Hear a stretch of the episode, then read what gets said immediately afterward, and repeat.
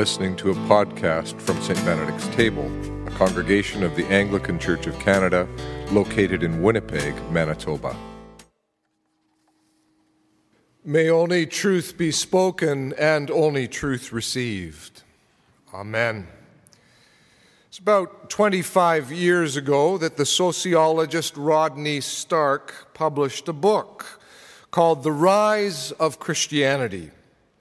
Came with the subtitle, How the Obscure Marginal Jesus Movement Became the Dominant Religious Force in the Western World in a Few Centuries. Now, that rather wordy subtitle summarizes the matter that most fascinated Stark, namely how it was that a small religious movement, begun in backwater Galilee, and seemingly hammered to nothing when the empire crucified its leader, became in just three centuries the religious faith of the emperor himself. And Stark does his historical, statistical, and sociological homework for this book, though at the same time he argues that he does not, quote, reduce the rise of Christianity to purely material or social factors, because doctrine receives its due as an essential factor in the religion's success was what Christians believed. What did those ancient Christians believe that had such a missional impact? Well, primarily that each and every human life mattered, which they then lived out in concrete and significant ways. The Christians rescued unwanted babies, primarily baby girls, who'd been left out to die of exposure, and they raised those babies as their own.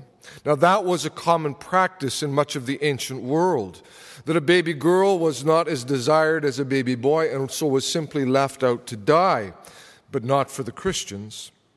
It not only increased the number of children in their community, but it also stood as a remarkably countercultural expression of their lived faith. Their treatment of the sick was exemplary. And in times of medical epidemics, when the moneyed and privileged Romans would flee from the cities to the countryside to escape sickness, the Christians stayed put to care for the sick and the dying. In the three sixties, now this is actually after Christianity has become legal, after Constantine had become a Christian, in the three sixties there was a pagan Roman emperor, Julian, who spent a considerable amount of time and energy trying to restore the old Roman ways, the old Roman religion. He wrote of the Christian benevolence towards strangers and care for the graves of their dead, noting that, quote, the impious Galileans support not only their poor, but ours as well. Everyone can see that our people lack aid from us. In a Roman society heavily shaped by a rigid class system, the Christians set aside class distinctions, with slave and free, landowner and merchant, affluent and poor, all sitting down around the same tables. In a world where women had little status or standing, the Christian movement made room for women, treating them as full members of the body of Christ. There is, Rodney Stark writes, virtual consensus among historians of the early church, as well as biblical scholars, that women held positions of honor and authority within early Christianity. And these ancient Christians were prepared to die for this faith, this faith that was so revolutionizing social practice, simply by believing that each life mattered. Each one had a contribution to make. Christians effectively promulgated a moral vision utterly incompatible with the casual cruelty of pagan customs, Stark writes, and then adds, Finally, what Christianity gave to its converts was nothing less than their humanity. And wouldn't that have been compelling? To be given your humanity in a world where life was cheap, class barriers impenetrable as steel, and the stories of the old gods all about how little human life actually mattered. Now, hold all of that in view as a, as a lengthy background as we begin to consider tonight's reading from the book of Acts. Because in that reading there are, in fact, clear signs of that revolutionary new practice. The story opens, it's nighttime, Paul has had a vision. It's a dream of a man from Macedonia pleading for him to come and help them, to bring this new way and good news into a new region. Convinced that this, this vision, this dream was very much of God, Paul set out in the company of Silas, Timothy, and quite probably Luke himself, because starting in this passage in Acts, the narration begins to be framed as we. We set out from Troas, eventually arriving in Philippi, which Luke describes as a leading city of the district of Macedonia and a Roman colony. When the Sabbath day arrived, they sought out a place of prayer. Now, it isn't entirely clear what that place was. It's not clear that it was a synagogue, for instance, because all the text says is that we went outside the gate by the river, where we supposed there was a place of prayer. And we sat down and spoke to the women who had gathered there. We sat down and spoke to the women who'd gathered there. Now there's the first notice of the breaking of old restrictions and conventions. Like Jesus before them, Paul and his companions had no time or patience for the standard common to both the Romans and the Jews, that not only was contact between men and women in public spaces largely frowned upon, but women were considered something of a waste of time when it came to any teaching that the men might have to share. But no, there they are outside the gates by the river with Paul speaking to these women about Jesus. And among their group was a woman named Lydia, described simply as a worshiper of God. Her name wasn't Jewish. Her city of origin certainly wasn't Jewish.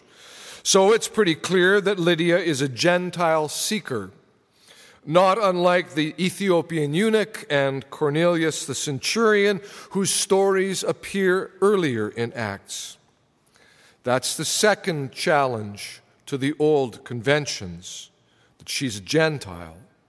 Lydia is also described as a dealer in purple cloth, a merchant. And in that Roman world, merchants didn't have the status of the privileged and propertied old Roman aristocracy. They were what we might call the middle class.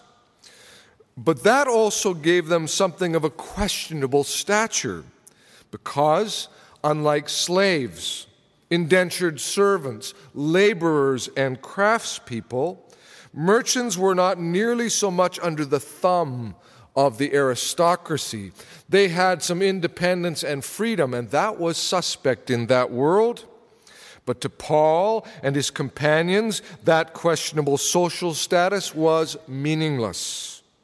Now that's three challenges to old conventions. The Lord opened Lydia's heart, Luke tells us, and so in short order she and her household are baptized.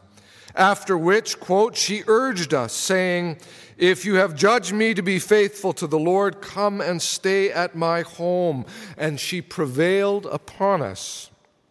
She prevailed upon them, which means they accepted her invitation, which is the fourth and final breach in the established social conventions. Four men, three Jews, and one Jewish convert, staying in the home of a Gentile woman. Who knows what that, that might have looked like, but they didn't care.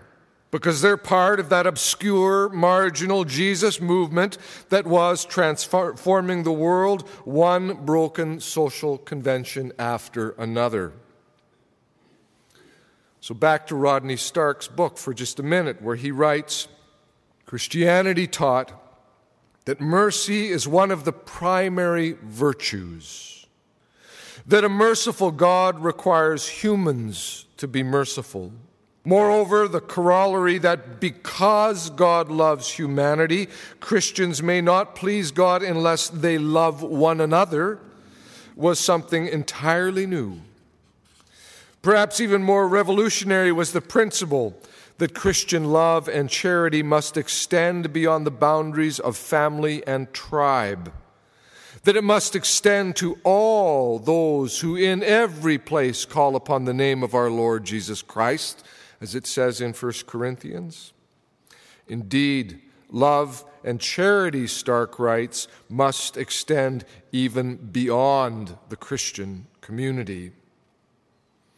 No final distinctions are to be made between Jew and Gentile, male and female, slave and free, rich and poor, young and old, flourishing and struggling, strong and weak, well and unwell. For all are made to sit down together at the table of Christ. That new, radical, and spirit-led vision is a good part of why Christianity had spread as far as the British Isles and India by the end of the second century, while still not a legal religion. Well, that claim that those distinctions on old walls have got to come down are meaningless now, that all must be welcome and that all must be greeted with love and mercy, that remains a claim placed upon us as members of the body of Christ. All must be welcome to sit at Christ's table, and each and every life matters.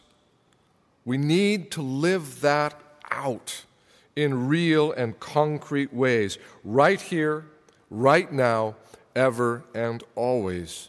Because as surely as the faith, the church, revolutionized those first three centuries, the Spirit is always promising to do it again and again and again. In the name of God, Father, Son, and Holy Spirit. Amen. You've been listening to a Saint Benedict's Table podcast. For more information on our church or to provide support for our online work, visit us at s t benedicts table dot c a.